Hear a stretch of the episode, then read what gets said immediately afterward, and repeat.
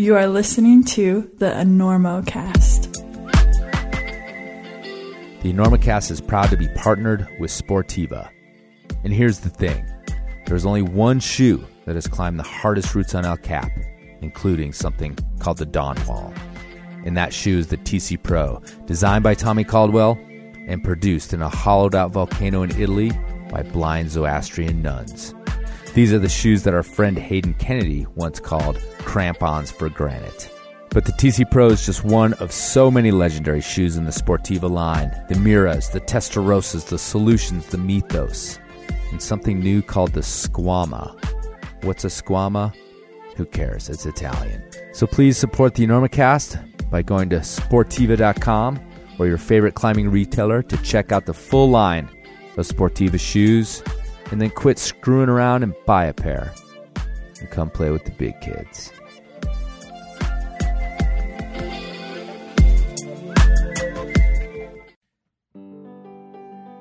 Does your partner suffer from it again syndrome? Or one hangitis? Or even worse, delusional performance disorder? Well, there really isn't a cure for DPD, except for a good smackdown.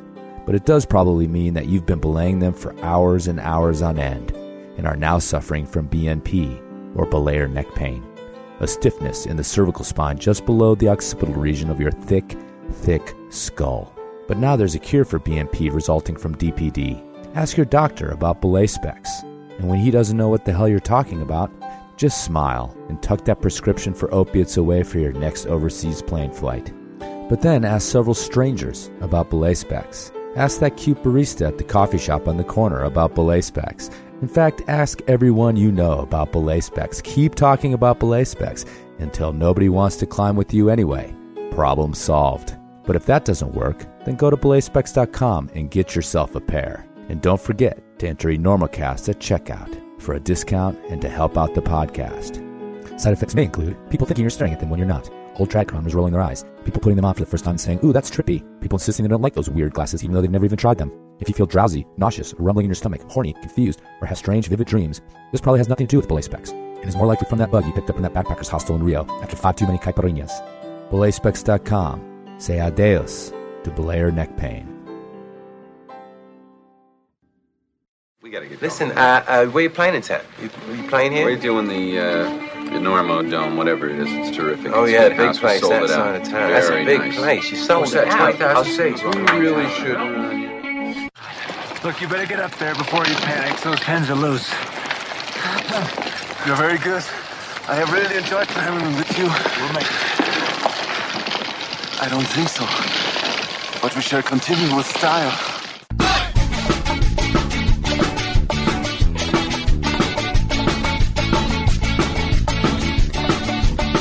Good weather, bad weather. Now or later, anytime. Today's show is brought to you by Black Diamond Equipment with support from Maxim Ropes. And the fine folks at La Sportiva. And don't forget our charter sponsor, Bonfire Coffee. Go to bonfirecoffee.com and enter Enorma at checkout for a discount on great coffee and to support the Enormocast. And now back to the show.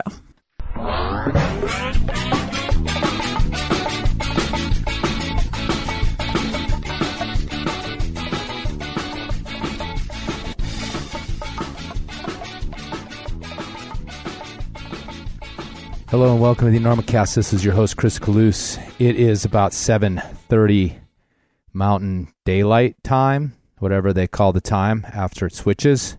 A listener corrected me on that, and every time I do this intro now I think of you, sir.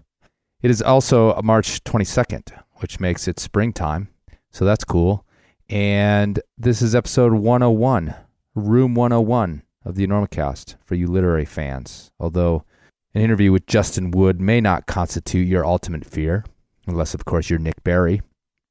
Justin Wood is on the podcast today, local SLC climber, and we'll talk a little bit more about Justin before we get to the interview. First, a little bit of business. I do want to bring up that the Black Diamond Rock Project has a few dates this year again, and the couple spring dates are coming up. And I believe the registration opens next week, which is why I'm going to let you know about it. Kind of intimate events. There's actually limited space in those, and I think last year most of them sold out. The gigs sold out. You sold it out.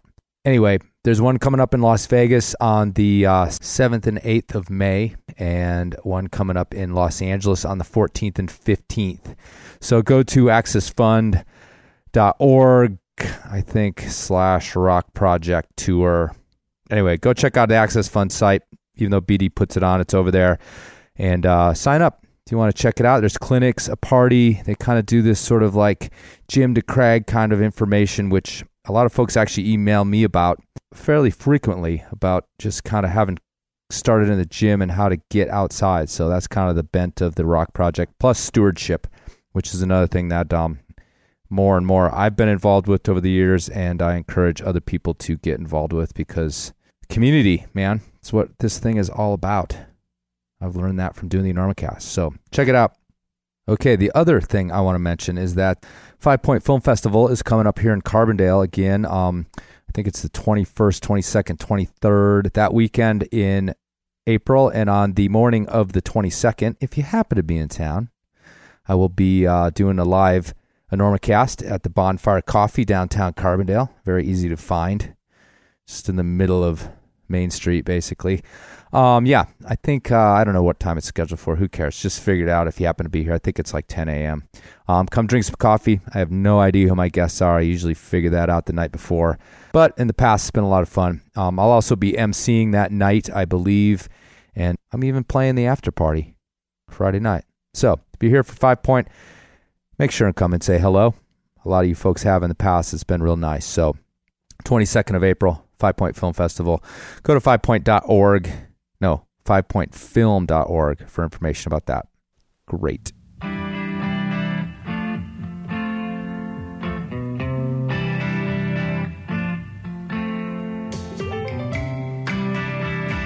So the date is the 22nd. Did I mention that at the beginning?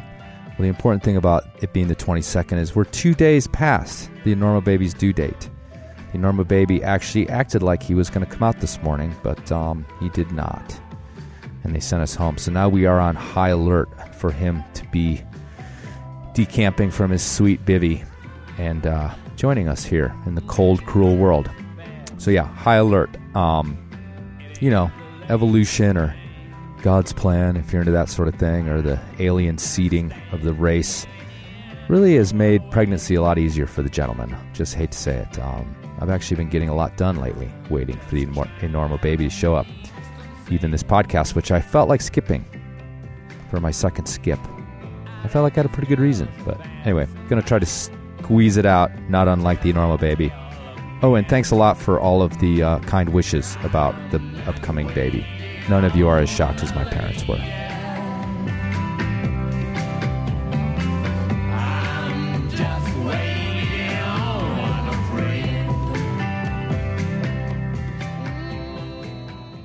Also, thanks so much for all the congratulations on episode 100. I feel kind of bad because uh, Justin's tucked in behind that monster episode, but got a lot of great responses, a lot of donations. Folks really came through. Yeah, that was awesome. I think it was a little bit of a high water point for the podcast. Thanks to Tommy Caldwell and thanks to all you guys' responses to that show. But yeah, poor Justin Wood's got to follow that up. So who's Justin Wood? Not necessarily a household name but also not an everyman. He's sort of in between. And I get uh, emails all the time from folks who are either announcing that they're uh, breaking the chains from their desk, from their cubicle, or busting the walls down and they're hitting onto the road to become a climber, the person they've always dreamed of becoming. Either that or they're asking me, How is it done? How can I do this, Kalous? Anyway, I think in a lot of ways, Justin embodies just the right mix of not giving it all up and ending up under a bridge somewhere mumbling beta to a traffic cone, but still casting off those fetters of society and jobs and paychecks to become better than you are. So, this conversation with Justin Wood is philosophical. We talk a fair bit about how to kind of walk that line of living that life in a van and traveling the world, but also, you know, still going to school and getting some things done and having a roof over your head every once in a while. Kind of the embodiment of, I think, what a lot of climbers think of as the dream. Is Justin Wood living the dream? I think he is. And he's a darn good climber to boot. So I hope you enjoy this one. Salt Lake City climber Justin Wood.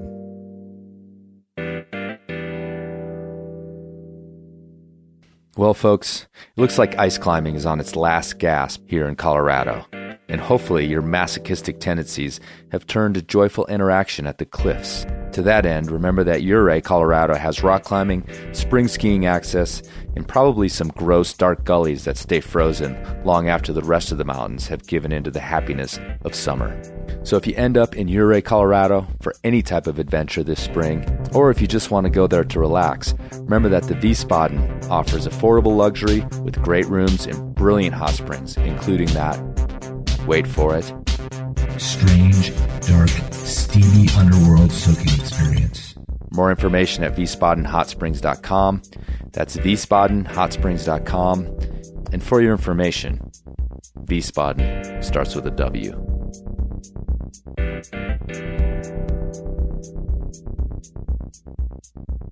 Before the party for the evening, we were just out cruising, doing some trad climbing, and this dude came up with this lady, and we're at kind of the base of this multi-pitch crag, and he's like, "Hey, are you Justin Wood?" And I was like, "Wow, yeah, I am." And he's like, "Yeah, I'm Justin Wood also." I was like, "Whoa, I've heard of you." He's like, "Yeah, I've heard of you." Right. I get confused with you all the time. Like, Nice. Well, you guys, I mean, he probably lucks out and it's like people think he climbs like V12 or whatever. just crushing. Just he's so- like, "Yeah, it's just, It's like the most well, because he's, what I read on the internet, he's like uh, Alpine guide, right? Yeah." Yeah. So the two of you like are the most well-rounded climber in the world. Oh yeah, we kill it. Justin Wood is crushing it. Mountains, Right. alpine, sports climbing, bouldering. Yeah. Oh, you know, I, I actually wanted to ask you, um, how is it you sort of like stake your territory, make your mark, and again, is that all that important? You know, because we always play this game of like personal, like it shouldn't be for this, it should only be for your heart, and you know, and we all know that there's that climbing is a combination of that. You know, you you want to climb hard and you want to tick grades, unless you're, you know, a, a monk of some sort of like completely removed from com- competitive nature. You want to impress your friends at least, but then you know if you're involved like you are a little bit with with uh, sponsorship, then you know you are in this game, and particularly bouldering is such this hardcore kind of uh, kind of like you know who's climbing hardest when and what, and there's like maybe a little bit arguments about that sort of stuff. So because we I go from trad climbers to sport climbers, and everybody has different motivations, but obviously the grades are a big motivator in those two particular things. So I think you see that a lot with uh, FAs. Mhm. I think maybe more so in bouldering because they're a little more potentially more available.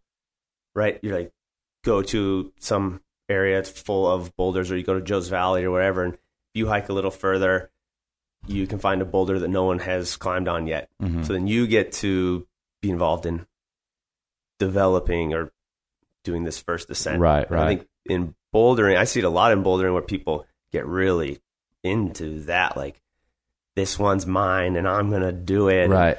I think that's definitely Is part there- of making your mark there. Is there a uh, is there a ethic like sport climbing about projecting in terms of um, you know I don't even know actually if this it, it seems like it's gotten a little soft even in sport climbing with people doing other people's projects. You know there was the red tag idea which is is was the original sort of thing in in Germany of like don't touch this it's mine. And then that's where red point came from is then you know uh, I believe Kurt Albert would put a dot a red dot to say this is done everybody can do it but Yep. until you saw the red point you it was not an open project Yeah, they were circles. They were red Oh, okay. circles. Oh, red circles, when they were right. aid climbs. And then when predominantly Kurt and his crew would free climb them, then they'd fill it in with the red. okay Yeah. so with with bouldering is is is there I mean what's the ethic there like how does anyone even know What I think it depends on who you talk to. right I personally have no FA ethic, which okay may get me in trouble a little bit in that uh, I don't feel an ownership of boulders or anything. And I get I get into it a little bit too. It's like, of course, it is fun when you find this thing that hasn't been resolved. For me, I think a lot of it for me is a problem solving, and that's where bouldering is so cool. But you find this thing that hasn't yet been resolved. There is Mhm. no beta necessarily. You can't watch a YouTube video of how to do this one or whatever. Sure and kind of that part of like you get to explore, you get to uncover this thing and try and do it. And it is a fun process. I've done that. I've, I've been able to put up a number of first ascents, and it's a really fun process. So I understand that. But then at the same time, I understand that just because I maybe stumbled across this thing first and I spent an hour brushing it, like that doesn't mean I have any rights to it more than anyone else. Uh huh. Like we have projects in Little Cottonwood Canyon here in Salt Lake that I've found and brushed, and we take the crew up there. Like, Right. let's try and figure this out. Like, and whoever does it first, great. Like, if you do a new problem, then you've just given the climbing community another boulder problem.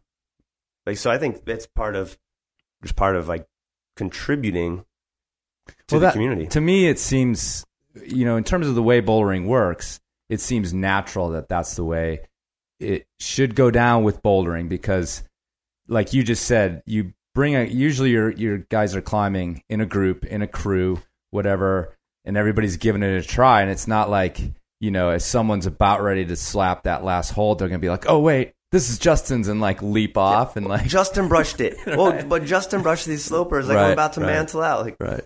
please. But then you get into like, okay, well, you know, you guys leave for a week and and a bunch of other guys like rush up there and do it. Then maybe, I mean, it, it, I guess you'd have to sort of decide what your ego is willing to deal with. Yeah, we'd have to slash their tires, Right. Or something. Right. It'd be like the North Shore, the North Shore of Hawaii or whatever, Yeah. like go home, you know, haole.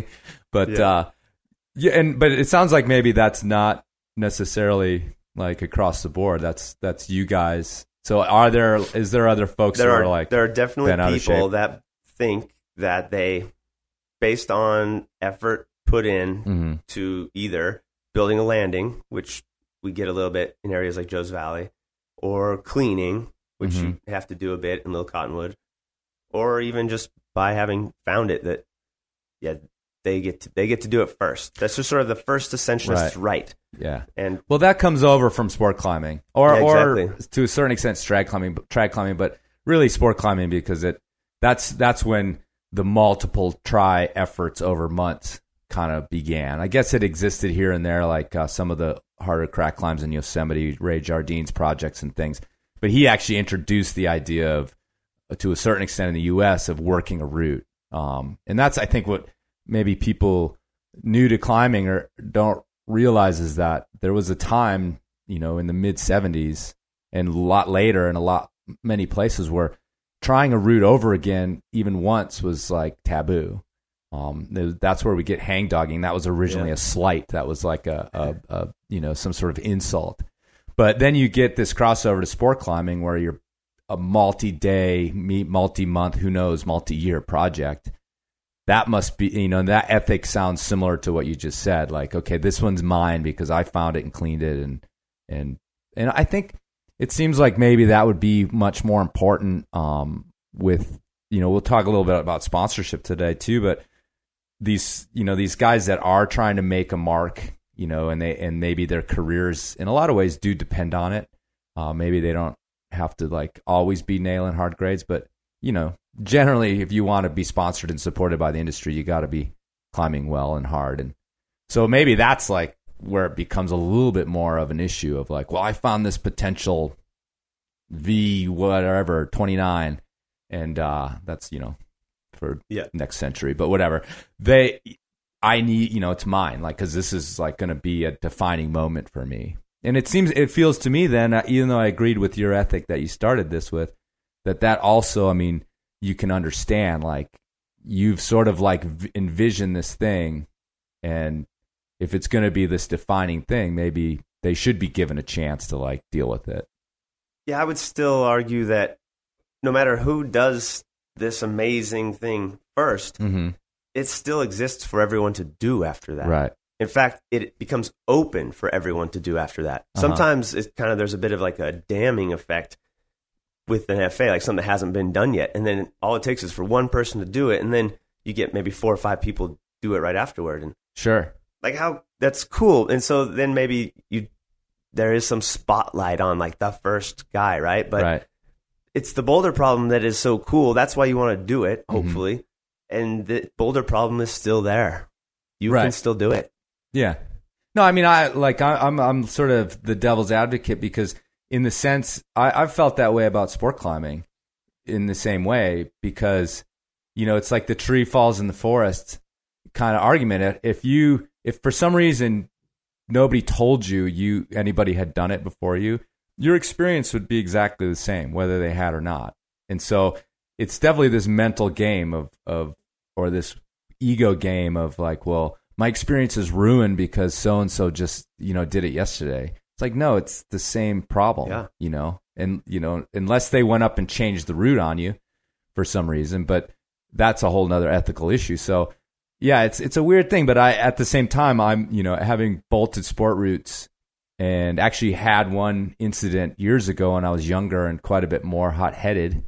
Uh, someone did climb a route that my friend and I had bolted before we'd done it, and there was some other sort of things involved where I thought like he was like specifically spiting me, right. but it turns out it was miscommunication with my partner who's a super nice guy and he was and when this this this dude said yeah i'm gonna you know can i get on your route you know and my friend was like well yeah sure you know sort of maybe thinking there was understanding that like stupidly like he has to fall off at the anchor or whatever Yeah. Well, that's it, right? Like, so say you've bolted and cleaned this route and you're trying it and you're getting close and somebody's like, oh, that looks cool. Can I climb on it? If they're capable to climb up it, hmm well, why? Like, just because they were to say jump off at the Mhm, chains mhm. without clipping it, then like they, They just- did it, Like, yeah. yeah, like it doesn't change. Like they can do it. Right. So now you still get to do it first, Right. but really, like, why? Like you contributed to the climbing community by cr- offering up this awesome route. You cleaned and bolted this Mhm. route that you will still get credit for having found or cleaned or bolted. I think like a lot of the n- well-known boulders, you know who who found them or Right. who cleaned it up or who made the landing, who mm-hmm. dug it out, who, you know, because that's really cool. That's a great. That's part of contributing to the climbing community. Like you helped provide more climbing for everyone. Right. Yeah. I mean, it's it's yeah. So it, it all seems very logical, but then the ego like messes everything up. It does. And, yeah. and if you really go back, it, I mean, it really can probably go all the way back to mountain climbing, and and within big mountains and alpinism, even hundred years ago, being the first person on top has always remained this this thing that humans sort of put some sort of stake on. Right. I was the first one, so I'm I'm just sure it just has all trickled down. oh yeah. But with each nature. subsequent type of climbing, it's it's almost become more absurd, and I think it's probably the most absurd now that you talk about it in bouldering. You know, because at least you know with with with uh, sport climbing, there's a bit of I think there's a lot more work and there's actually some money involved. You know, you've like put your bolts in and everything else. But even as I say that, I'm like, if you put up a 511 and it's like well below your your pay grade, like who cares whether you climbed it first? Although most, I think a lot of people that bolt that kind of thing do sort of bolt them for the masses. But Yeah. yeah, the hard bouldering is where, or hard, the hard grades, I think, is where it gets tricky, where people don't want to give up their little like moment in the sun. And that's it, right? It's it's, it's the spotlight moment. Yeah, yeah, totally. And I've I've definitely thought about it, and like I've worked and done first ascents, and been excited to be the first. Right. And so I know that that exists, but at the same time, I try to realize, like, in the big picture, that doesn't matter so much. Like, other people can still do this thing. Like, it wasn't a one and done. It's the, right. So there's a little bit of a internal struggle, but as far as like what I've worked out for myself, hmm being the first is not Right. that important. Right. So let's uh, let's go personal. Um, we just kind of rolled in. Um, but uh, you were you grew up in Salt Lake City. Yep. Um, and how long ago did you start climbing?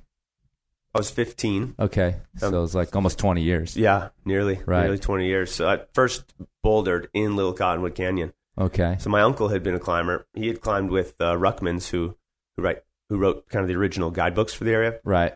and he had a pair of EBs Mhm. we found in Grandma's basement, and you know went up to Little Cottonwood, some area he had remembered in Little Cottonwood Canyon, and I tried to climb up this slab in EBs, like totally terrifying, like twenty foot granite slab, Right.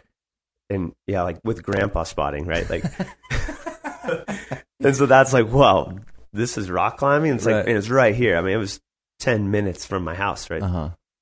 So literally, literally, he was your grandpa. You went up there with your grandpa. Yeah, I went up with my grandpa, my Cool. uncle. Yeah, Nice. yeah, little family outing, Nice. and it was rad. I mean, I would already had been in the mountains a lot. I grew up skiing and hmm in the, those canyons, so to have something to do in the those summer months was great. Right.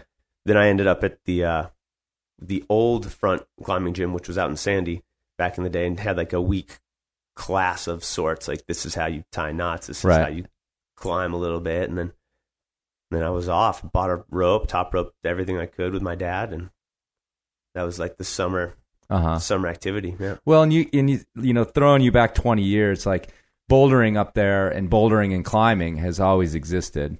Um, bouldering up there has existed for a really long time, but at the same time, you know the that puts you basically kind of ground floor for what has become sort of bouldering as we know it now. This this movement.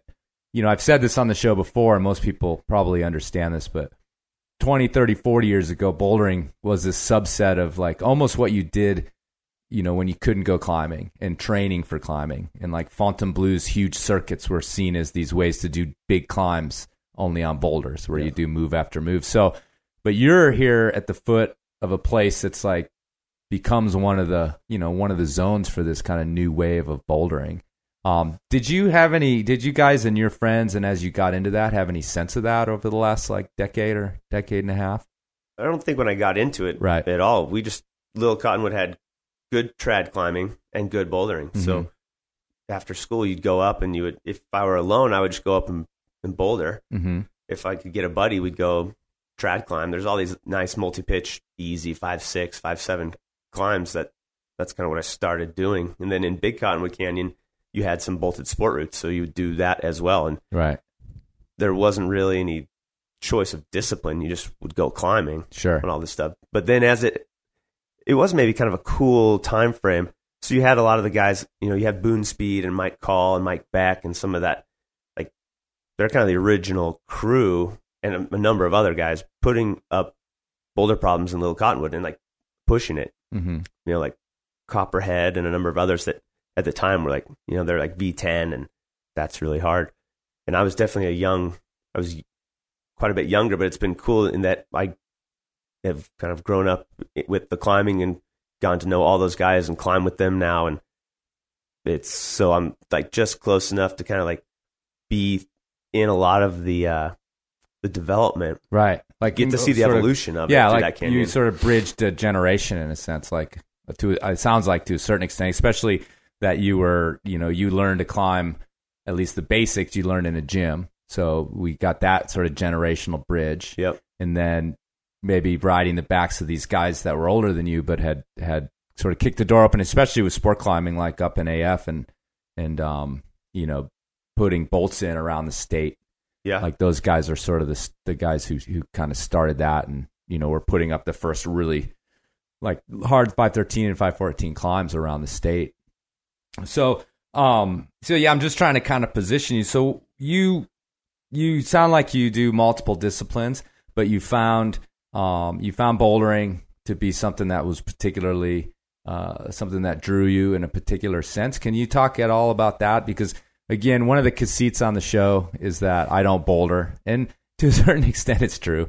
Like I've never, just personally, I've never kind of like felt that fire that you need to do well at it because really to do well at it and and push yourself like there's a certain amount of you, you just really have to go deep, you know. And I don't and the motivation for me to do that within that context for some reason just hasn't sparked. And uh, but I always like to talk to people about it to find out like what it is about it that sparks them. So Yeah. what do you think maybe drew you towards that discipline versus you know following the Ruckman's lead down to Indian Creek or or whatnot? yeah, I think having the access, so I have good opportunity to boulder close by, so it can be an option. But for me personally, I think a lot of the uh, the problem solving nature of climbing is really interesting. So I get into that quite a lot, and bouldering is just like that to a T, right? Like it's all the minutia of the problem solving, and especially Little Cottonwood, where I learned to boulder. The granite, it's a it's a lot like the Yosemite granite. It's Mhm. pretty slick. You stand on some awful feet. Sometimes it's a matter of stepping on the foot a half inch to the left as opposed to to the right that makes the difference, or how you grab this thing, or the holds are slopey, and Mm-hmm. so that's all kind of fun. And also for me, the I think I'm inclined towards strength based pursuits. I don't know if it's a muscle fiber thing. I'm all all fast twitch. Like lifting the car off the baby is awesome. That's that's all I want to do. I want to like deadlift. I want to boulder. so Have I you had think- an opportunity to, to lift a car off a baby? no, I've Uh, never yeah, yet yeah. found a baby under a car, but I'm ready. Yeah. Okay. Cool. I feel ready.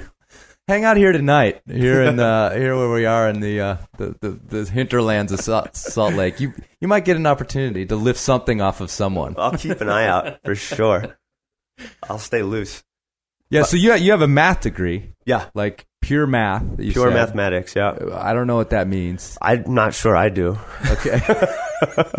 Five years at the university. right. Uh, yeah, that also ties in maybe to my inclination to problem solving. Yeah, that's what I, I when Yeah. you said that word, I was like, well, basically that's that's math, you know. yeah, and it's and it's also minutia, so Oh, it- totally. it, fits there. So yeah. Somehow, I the physical aspect, mixing the physical, is way more fun than just keeping it all cerebral. Mhm. the math, I started to grow a little weary of the math by the end, but finished the degree and uh, have not put it to use. right. So what do you think made you uh, choose the sort of climbing life for the time being, as opposed to? I mean, I, I, I've heard that a lot from people who who get these very academic degrees, and basically at the end of five, four, six, whatever, however many years it takes, all you're going to do is step into some other job that basically reflects exactly what you've been doing.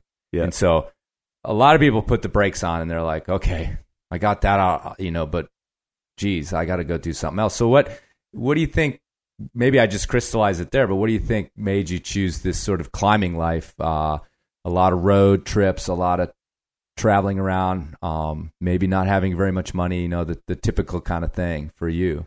I'm not sure what what exactly did it, other than maybe just that. Like, you if you've ever been on a road trip, they're pretty awesome. they're better than working. Right. so, like, yeah, it, it happened early on for me. Like, definitely, just about starting university. Like, it took me a couple pushes. I had to take some semesters off from university to Mhm. to travel, to come back and try and hit it again. Just yeah, hitting being on the road. I really became enthralled with the climbing lifestyle, the Mhm. community of people that you could find. I bought a van and spent most of my twenties kind of driving around seasonally from like Squamish in the summers and down to Hueco in the winters, and we would be in Bishop for a lot of the winters, and you're just hanging out with all your buddies and you're doing this thing you love to do every day. hmm And so that became the goal. Then everything else was, well, how can I facilitate maintaining this? Right. And it's, well, I have to take some semesters off of university because school's not helping. Right. Or it's like I have to, I worked construction my last uh, couple years in university, was uh, doing remodeling and building houses. hmm And you'd work on a project and make money. And then I would take off, go, go to Hueco for a couple months or go to Spain or go to France and then come back and get on another project and build a house and leave again. Just So- one after the other. Yeah, that was sort of sort of the program. I was homeless as it is, you know, for for quite a while, living in the van and house sitting and sleeping in friends' backyards, just parking the van wherever or in the van on the road or traveling. Or, Mhm. yeah, just kind of no permanent address more than, you know, we say homeless, but yeah, I yeah. guess yeah, because that all, that has all sorts of baggage with it, and yeah, and maybe sort of feels sometimes like it it it you know demeans what it really means to be like up the creek without a paddle, you Right. know, and and and really homeless. because it's a joke, obviously. Yeah. Because most of us climbers, you know, we're homeless, but the, tomorrow we could we have the means to to deal with that. yeah, So- I shop at Whole Foods, you Right. know? yeah. So yeah, and it's it's funny you say that because I've always been a little like I've joked around about it, but it's a it's a loaded phrase to say that you're homeless as a Yeah. climber. So no permanent address, a much better way to put it. Yeah, So right. What's your status now? with permanent address. Okay. yeah, I started renting a room. Uh, probably I might be getting on. I'm probably two and a half years, maybe three years Dang.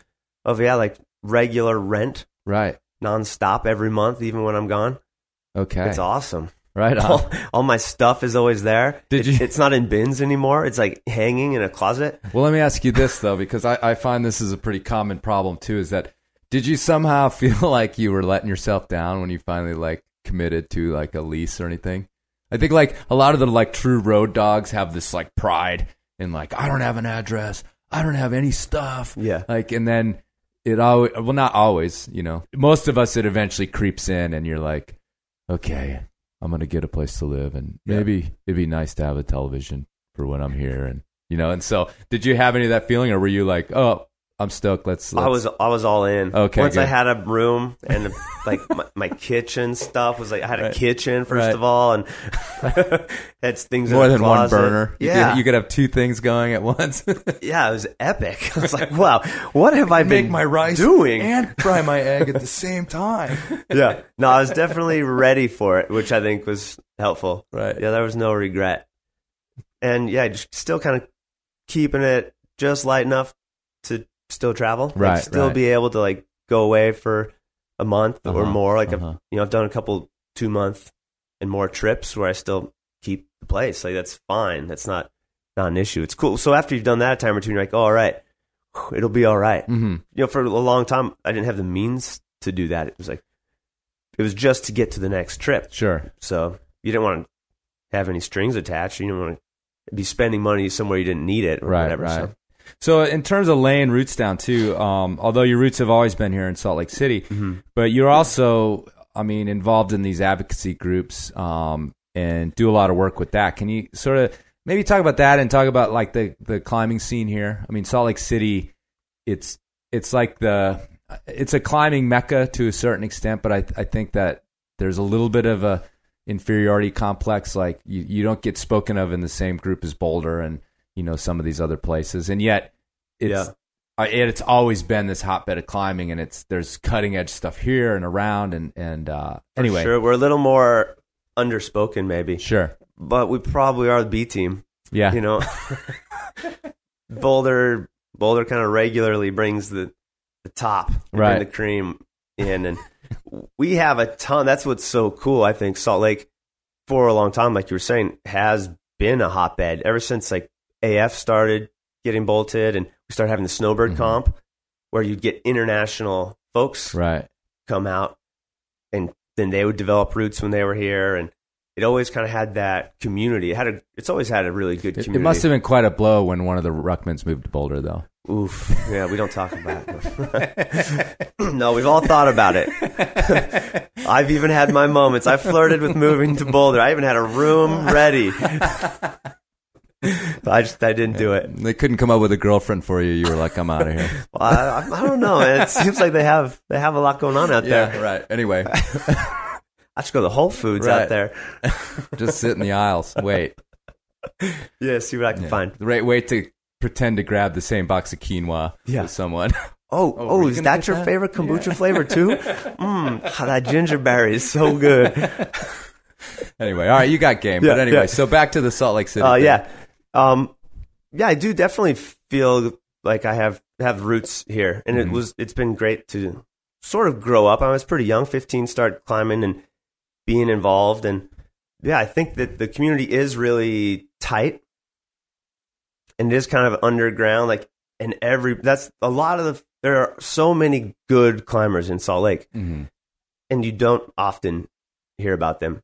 But the level's always being pushed. So there's really good kind of in a friendly competition way right. to bring bring the level to it's a pretty high level in general in Salt Lake. You know, really I would say Boulder would be the only city that has some like has the per capita V10 sending any Right. higher. Right, exactly. Well, you know, Boulder's not a huge town. Um, I mean, it's not a huge city. It's a big, big, pretty big place. But you know, there is that. I think that's probably a problem. Is that this place is like this kind of, you know, giant urban center, and and we just don't associate these outdoor pursuits with these big giant cities. Yeah. But like, you know, when I had Peter Metcalf on from from Black Diamond, like he was specific about we decided to move here because it had both. It had this big urban center, international airport, you know, uh, industrial center. We could get whatever we needed, and oh, boom, there's all this stuff to do, like right there. Yeah, I I say that to people all the time. It is the best city closest to mountains. Right. We have the best proximity climbing of any city Mm-hmm. in the U.S. I would say. Right. And so, yeah, so it's been great. And I always loved coming back. It was, I think I maybe, there were times where I looked for other places to live when I was on the road. Like maybe, you know, I could, maybe I could be here or here. Mhm. Maybe I would live here, but nothing ever called to me as much as Salt Lake did. And it could, could just be like my history with it and my family and everything, but I've just loved it. And so Mhm. as I've continued to climb here and have it be the home base, I feel a real connection to it all. And so that's where I've gotten involved with the Salt Lake Climbers Alliance. So I'm currently on the board with the Salt Lake Climbers Alliance, and I've been helping sort of liaison the uh, Joe's Valley happening. So we've been working with Joe's in Joe's Valley, trying to get some permanent campgrounds, some Mhm. permanent toilets, get a little bit of minor infrastructure going down there, Right. working with the land managers, working with the local community to get a, a sustainable system going on down there. How's that being received? Really well. Yeah. Oh yeah, Emery County loves it. Cool. For the most part, everybody down there loves it. The land managers are super psyched with with what we as the Climbers Alliance are bringing Mhm. to the table and how organized we are and what how we've gotten it moving. We've really sort of like pushed a few things through Right. just by like bringing it or like bringing it up. And we have we have meetings. We have seems like about quarterly or every other month. Seems like we have meetings down in Emery County at the courthouse and talk to the different groups. And we did an assessment, an environmental sort of assessment of climbing, Mhm. and then they've done they've continued to push that program. And we'll we'll see some campgrounds and some toilets down there in the very near future. Right. Are there a bunch of uh, old school boulders that are going to get all mad at you for putting campgrounds in? They're not mad at me yet. Okay.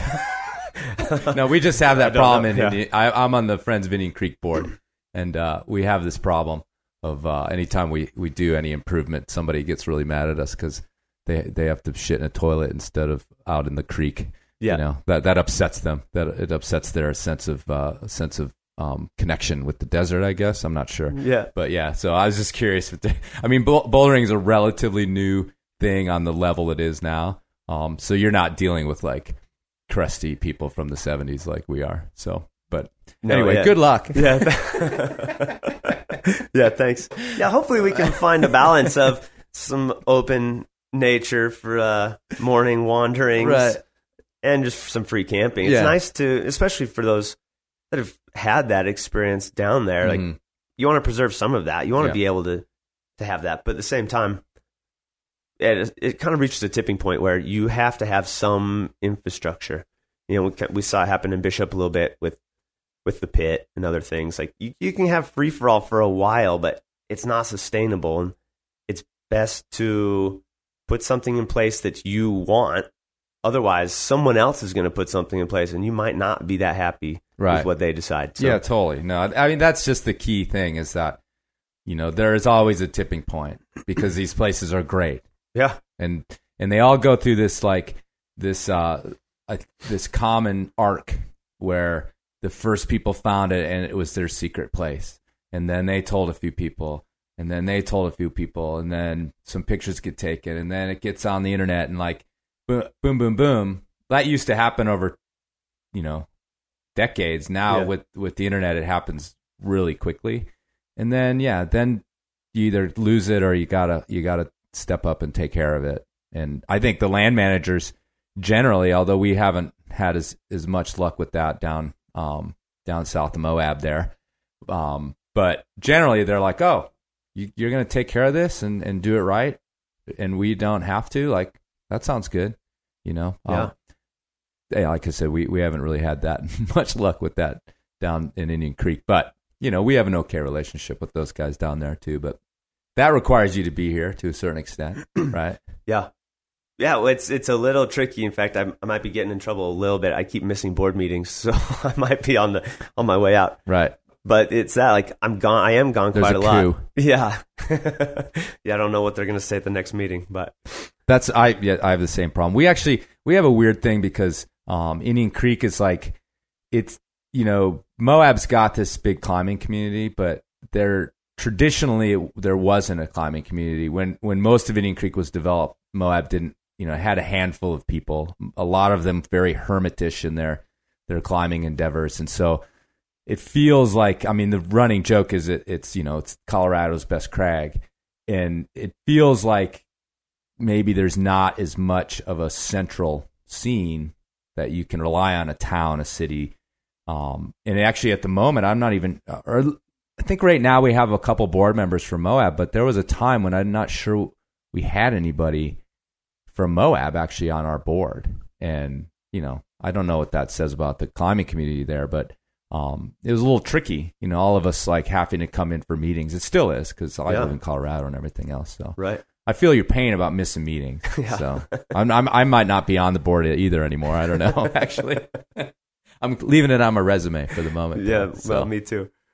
one of the things, you know, when we're talking about Salt Lake City, uh, I read a little, a lot about training and about, you know, you've got a, you've got a couple amazing gyms here, um, with like really ridiculous bouldering and training areas. And Yeah. then, um, something that's come up on the show before, uh, briefly, a brief mention for only the most acute listeners, um, on a show with uh, Nik Berry was the Shrimp Shrine. Yeah. Can you tell me about the Shrimp Shrine because it it seems to play into lore here. It- yeah, in, it's in the valley. infamous. Yeah, so the Shrimp Shrine, it's sort of a, it may be an infamous training zone. Rumors circulate throughout Salt Lake City. Uh, I think also Salt Lake has had a good history of woodies. Is something going to happen to you boards. if you tell me about this place? Well, something might happen to you if Oh, I tell you about this place. This little red dot appears on your forehead. No, so we like back in the day. So once again, like with like uh, some of the pioneers of climbing, they were living in in a climber house. I believe the one, the first was maybe the slab. There's an old woody. There's actually parts of it at the uh, Momentum Mill Creek. They have kind of this woody wall that's hanging up like museum piece. But uh, then Dave Bell and others were involved with the Body Shop, which was kind of one of the first gyms in town. Actually, the story. So the story I've heard is somebody had gone over to Europe. I believe they were in like climbing the Frankenjura or England potentially, or, or both. I'm sure. And uh, they were climbing on boards, and everybody's climbing on boards. And he's like, "Oh, this is sick." So he comes back to Salt Lake, and they built a board in their in their house. So I think we may have we've kind of had boards as part of our training history. So Dave Bell had the body shop, and then it went into other gyms. We've had Rockreation, we've had the front came in, which was phenomenal, and momentum, and now the front is doubly big and triply incredible, and momentum built another gym that's just epic. But um, we've always kind of kept something going on the side. So Dave Bell had this house downtown, we built a wall in it, and we called it the Crimp Shrine. So it was an addition on a house that was zoned for commercial use, and it was this crazy like church thing going on, Uh-huh. like super freaky drawings on the walls, like giant like flying eyeballs and things. Like the carpet was super nasty. Some maybe some kind of I don't who even knows. Like your imagination can run wild with what kind of rituals. Yeah, rituals going were happening in, there. this place, right? so that's where we built our climbing wall. Perfect. And yeah, then it got dubbed the uh, the Crimp Shrine. Uh huh. It was in the, the church space there. So the Crimp Shrine was great and went on for, for a number of years. Great training there. We had a 45 degree board just covered in holds that never moved. We ended up getting a moon board, one of the first moon boards. hmm Ben Moon was a buddy, and he had sent over kind of some of the first hold sets, and so we had the moon board early on, campus board. But uh, that house ended up, you know, going on the market and being sold, and so the Crimp Shrine had to move. Um, so we have this crew that we call the Shrine Crew that were kind of active in training there. Steve Maisch was a founding member of the Shrine Crew, and Yeah, he's actually received a mention on the show as well. all right, yeah, in, in reference to his abs. Oh yeah, impressive abs, uh, delts, uh, traps, a number of other Right. impressive items. All right. Yeah, I'll Google search, image Google search that one. although he's pretty reticent, you may not find any. Okay. Um, anyway, he's training Guru in town, so we moved it into his shed, which Okay. was much smaller. Ergo, the shrimp, shrine. Okay. So we trained there for a number of years, and the gr- the crew really distilled down to like maybe five of us because Uh-huh. it was a little shed. Not a lot of us fit in there. so that's where we kind of like would come up with training ideas and run programs on ourselves, and we'd write and facilitate these like different hang routines or whatever it may be. So we were running the moon board in there and some systems boards and whatnot. The campus board kind of came off of the garage, off the front of the garage. It was rad. Uh, then we rented a space downtown where we got to build out the shrine again. And we had that for a number of months.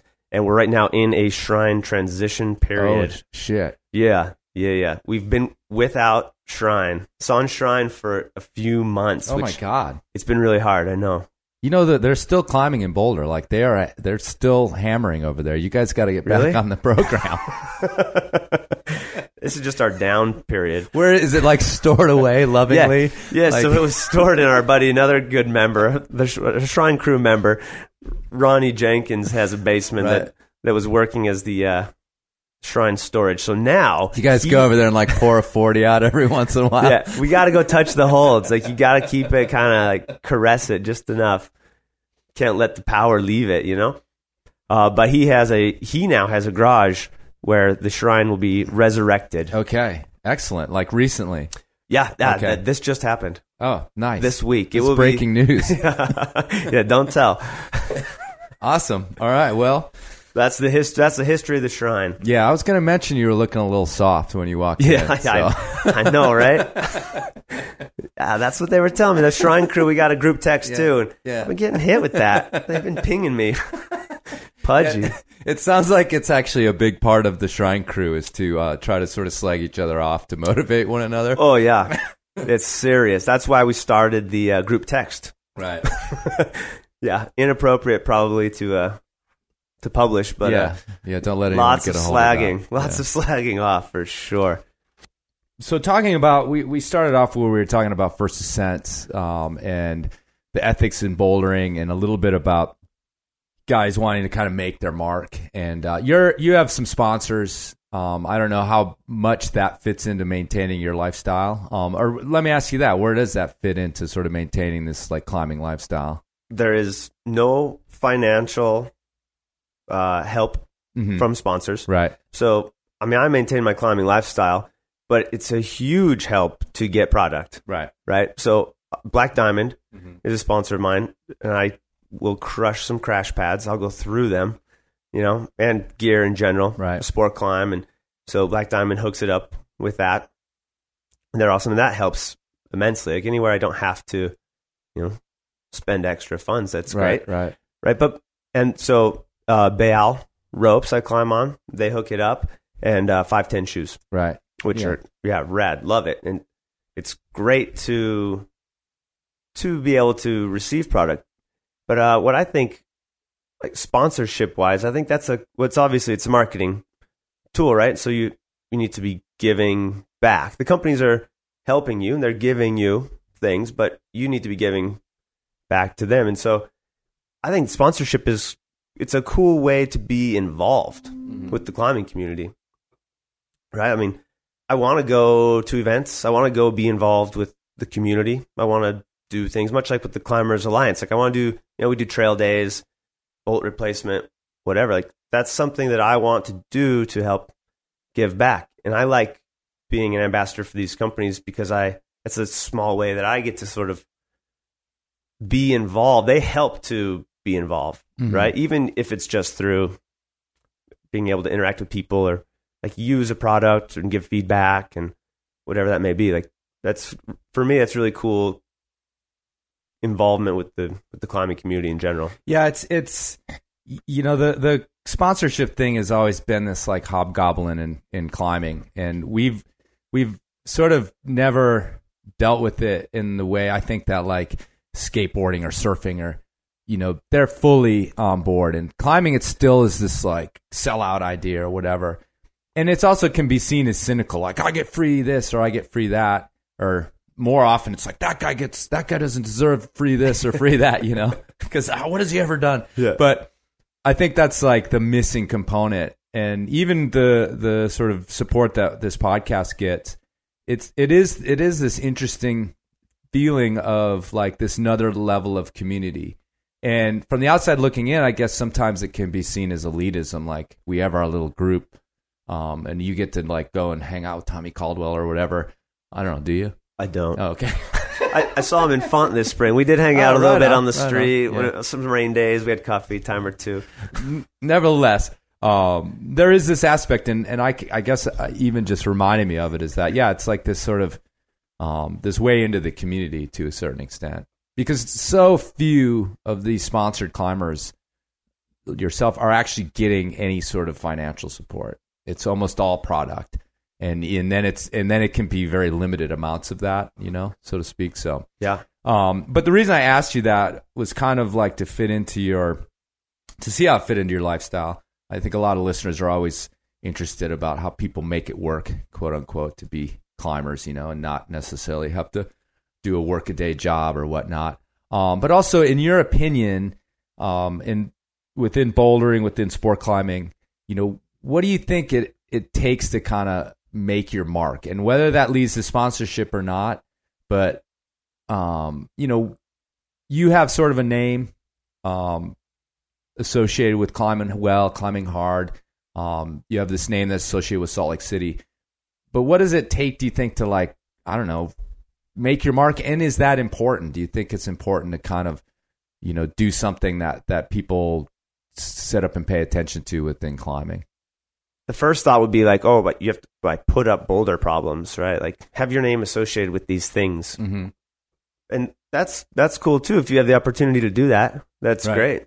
I think more than anything, being involved in your community, either locally or globally, that leaves an impressive mark to me, and that's it's so cool. I mean, that's that was really what kind of took swept me up. I think I would travel around and meet all these people, and hung out with this dude in France under a boulder one day when it was raining, and you know we're chatting and we climbed a bit and exchanged info. And then he came and lived in my house for three months, and we climbed all over the states. You know, and then I lived with him in Grenoble, and like that has happened to me multiple times. So That's not like a one off. Like that happens all the time. Mm-hmm. I can roll like one time rolled up to the campground in Siurana, right? Like wasn't planning on going to Siurana, went down there just to the weather was right, like cruise around, see who's here. Oh, like here are all these people I know. Mm-hmm.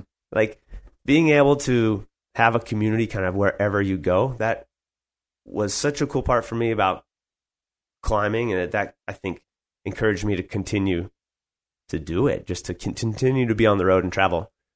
And I think that is being integrated like that is it's kind of how maybe how I've left my mark, I guess. Right.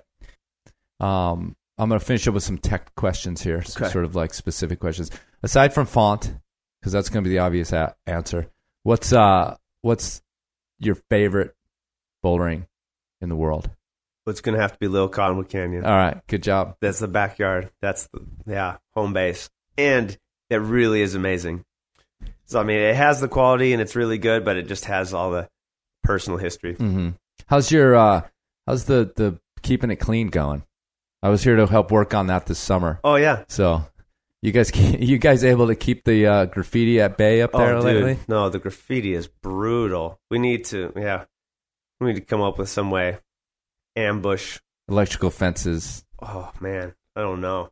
We need to get them though. Spray Right. paint their faces, kind of like make them walk around town all week with spray paint on their faces. That'd be good.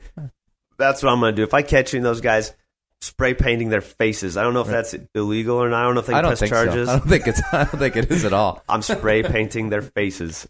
if you're listening, It's like those dudes in Mad Max. yeah, yeah, totally. That's what I'm gonna do. I'm gonna get them. Well, that sucks. Yeah, I, I, we we were here for the the rock project, and Mm-hmm. um, it is a feeling of like, just how could you pos? How can you stop it? You know, It's insane. Well, that's one thing. Like we're saying, other like than Salt like Lake. patrols. Salt Lake is a big ish city, Yeah. and it's right against the mountains. So it's not like you're out in this remote area. I mean, you get to escape into nature in Mhm. 10 minutes. So Mhm. we're not the only group that escapes into nature. And some people want to spray paint the boulders for some reason. Yeah, well, it's just yeah, it's Or- sort of a, yeah. a rage that teenagers have. Yeah. I think is what it comes down to. Um, I mean, that's really people get kind of bent out of shape about the the closing of the loop road in Red Rocks and and how it you know it's one way so they can sweep everybody out of there. But that's all of where that comes from is they have to close it Yeah. because it's too close to Vegas and it would be trashed. And it sucks. We climbers think, well, why we should be able to because we won't, but they don't know the difference, you know. And the place Right. would be completely annihilated if it was if it was just open all night. It'd be just like raging out there. Yeah. So that's just that's just the fallout, you know. And I the, you guys don't have that option, but um, it. I think I, when I was here and and and just sitting there thinking about, it, I'm like, God, how do you possibly deal with this? You know, you can beg, you can put up signs that like beg people, just hey, come on, man, just like don't spray paint. But that's just gonna make someone spray paint the fucking sign, you know. You'll just have like a big dick like on the sign before like Yeah. it's there for two weeks or whatever. So. Yeah, I, I don't envy that particular problem that you No, guys it have. is up here. unfortunate. We've had a number of cleanups. The Salt Lake Climbers Alliance Mhm. we'll do a bunch of cleanups. We found a product that works pretty well, and we'll go out there and brush it up. But yeah, they hit. The thing is, we have so many boulders, and they're pretty easy access. So some of the classic boulder problems and some of the classic hard boulder problems are right on the trail. Mhm. So they get hit. And man, the feet are already bad Yeah, I know, enough. you spray paint those feet, you're not going to stand on anything. Yeah, you can have two grades. There's Yeah. the pre and post spray paint Oh, I. I sent that one when it was spray painted. oh no way. Sick. well, and, and actually, you know, and that stuff that that elephant snot or whatever it's called, Mm-hmm. it like takes the paint off. But I think repeated dosages of that's probably not gonna. It's gonna start to get the thing all slicked out with some other yeah, funk. yeah, know? and generally aggressively brushing Yeah, over and over the same yeah. spots is. I mean, Yeah. can't help it. well, maybe those guys up in Oregon to come down and guard your boulders for you. yeah, Let them take over that area. we need a little militia, the little cottonwood militia. That's right. That's right. I don't know if you guys want to go there. Probably Um, not. My last question for somebody who, you know, sort of voluntarily uh, decided to become an advocate, uh, what would your advice to anybody out there in the, because you just talked about how like being a part of this climbing community is the most important thing for you.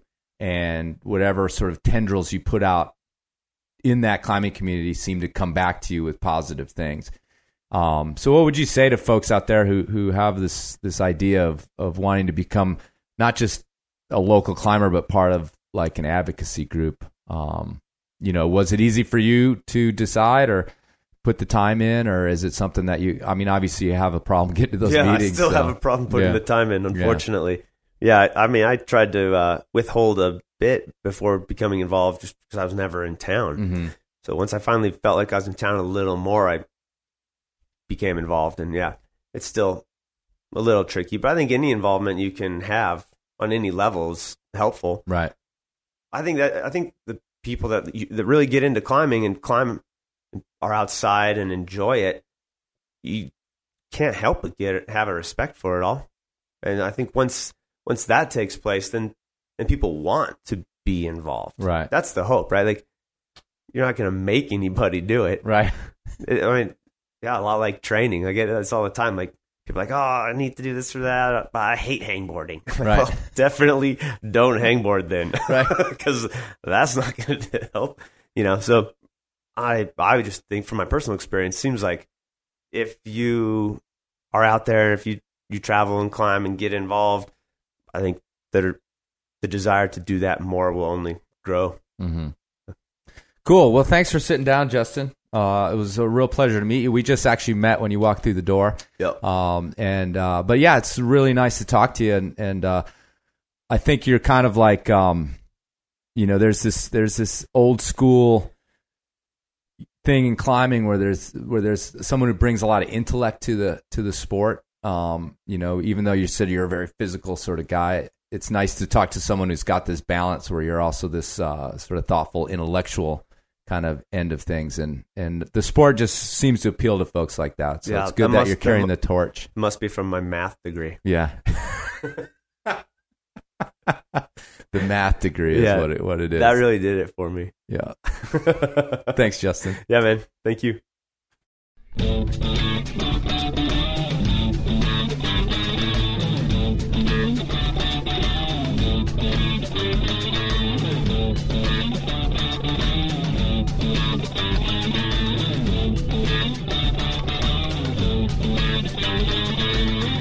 First off, I am 35 years old.